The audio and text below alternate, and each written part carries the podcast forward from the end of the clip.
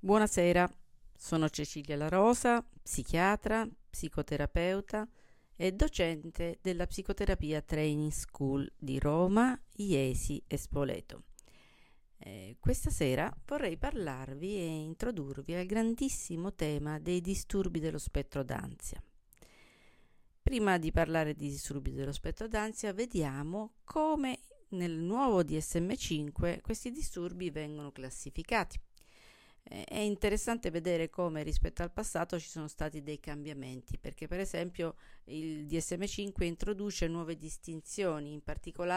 in particolare mette in tre categorie differenti disturbi, una grande che è quella dei disturbi d'ansia,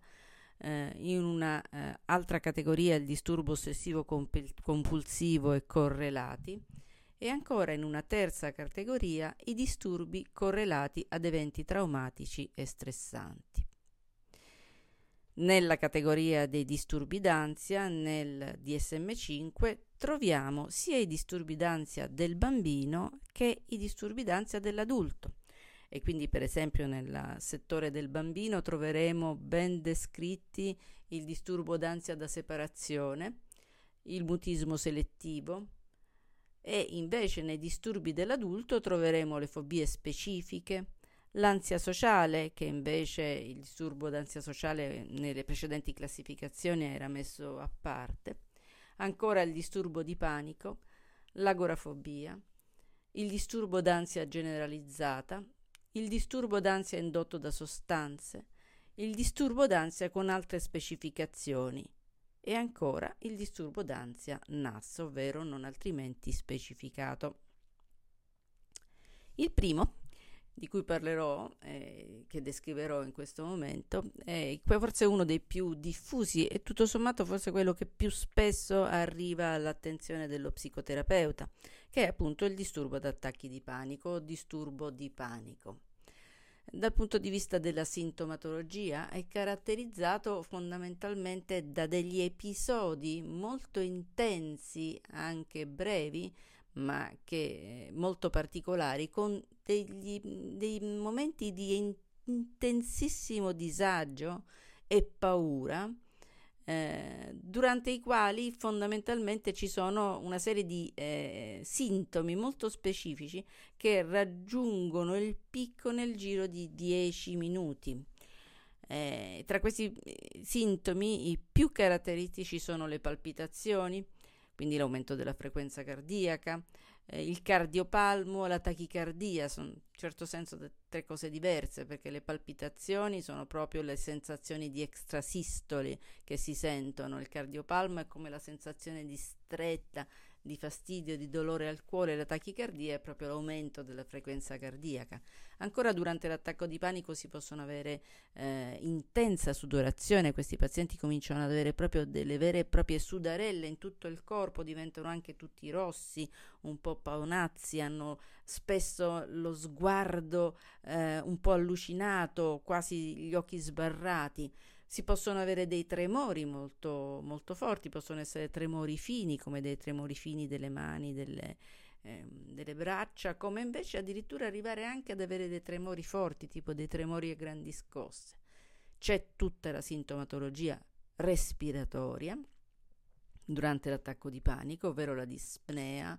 eh, la sensazione di soffocamento, la dispnea e la sensazione di, proprio di, di, di fame d'aria, cioè come se non arrivasse abbastanza ossigeno, una sorta di quasi di broncospasmo, la sensazione di asfissia, la sensazione quasi di soffocare, a volte ci sono anche questi eh, senso di restringimento del collo, la sensazione di avere dei corpi estranei o ancora eh, il dolore il fastidio al petto, che è un'altra cosa tipica del disturbo di panico. Si possono avere nausea e disturbi ad- addominali o ancora altre sensazioni legate soprattutto all'equilibrio, quindi la sensazione di sbandamento, di instabilità, di testa un po' leggera o le sensazioni di svenimento. Si possono avere anche dei eh, sintomi cosiddetti di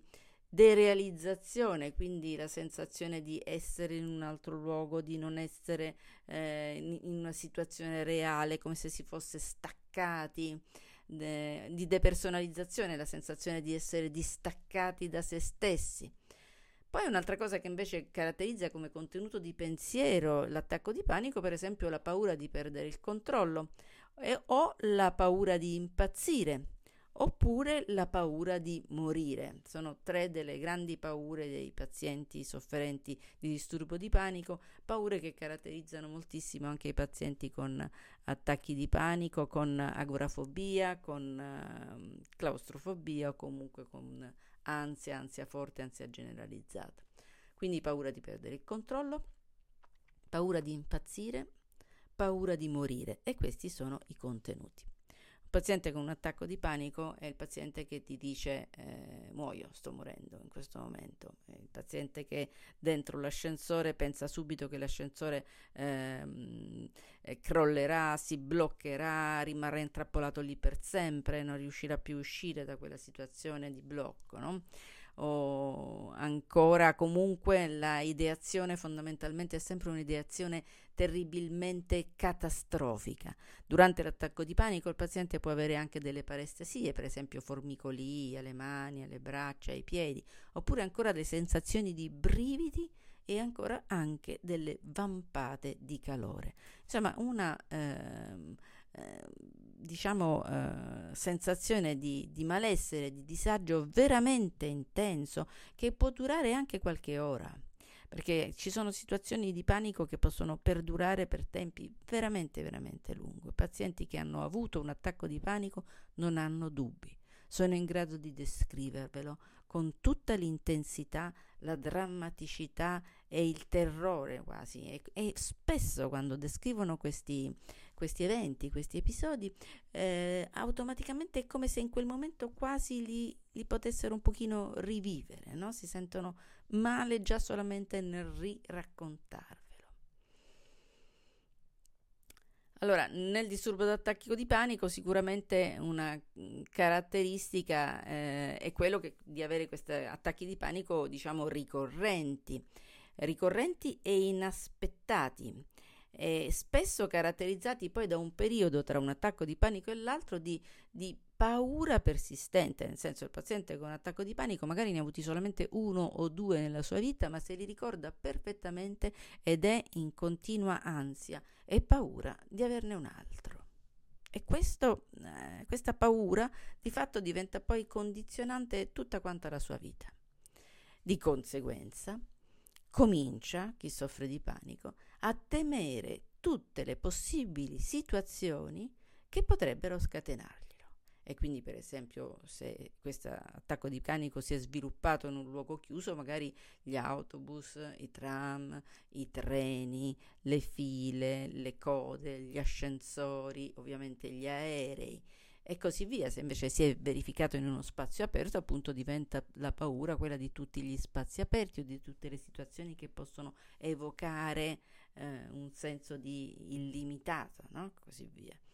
Spesso eh, una caratteristica di questi pazienti è quello di eh, avere mh, la sensazione che tutto si, assenua, si attenua e in generale questo è, è evidente ed è reale se qualcuno è insieme a loro. Quindi la maggior parte dei pazienti con attacco di panico tendono a evitare letteralmente la solitudine in quanto nelle condizioni di solitudine si vivono sicuramente molto più vulner- vulnerabili che non in compagnia, possibilmente in compagnia di una persona fidata, di una figura di attaccamento.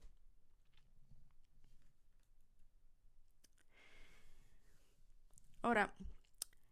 eh, le situazioni vengono evitate continuamente e quello che comincia a, a rappresentarsi nella vita del, della persona che soffre di attacco di panico è eh, la stessa cosa la ritroviamo nelle persone che soffrono di fobia, agorafobia, claustrofobia, è quella in un certo senso di mettersi in una condizione di evitamento continuo delle situazioni stimolo fondamentalmente da loro temute.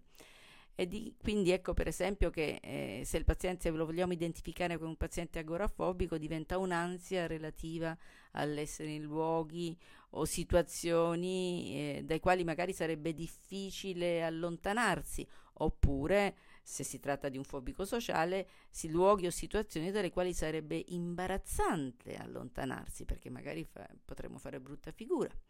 oppure situazioni in cui magari sentono che potrebbe non essere disponibile un aiuto. Eh, normalmente questi timori eh, sono caratteristici e includono soprattutto alcune situazioni ben precise come l'essere fuori casa da soli, l'essere in mezzo alla folla, l'essere in una coda, alcuni per esempio hanno paura dei ponti, oppure ancora naturalmente tutte le situazioni di costrizione in cui non si può uscire, ascensori, autobus, treni, automobili, aerei.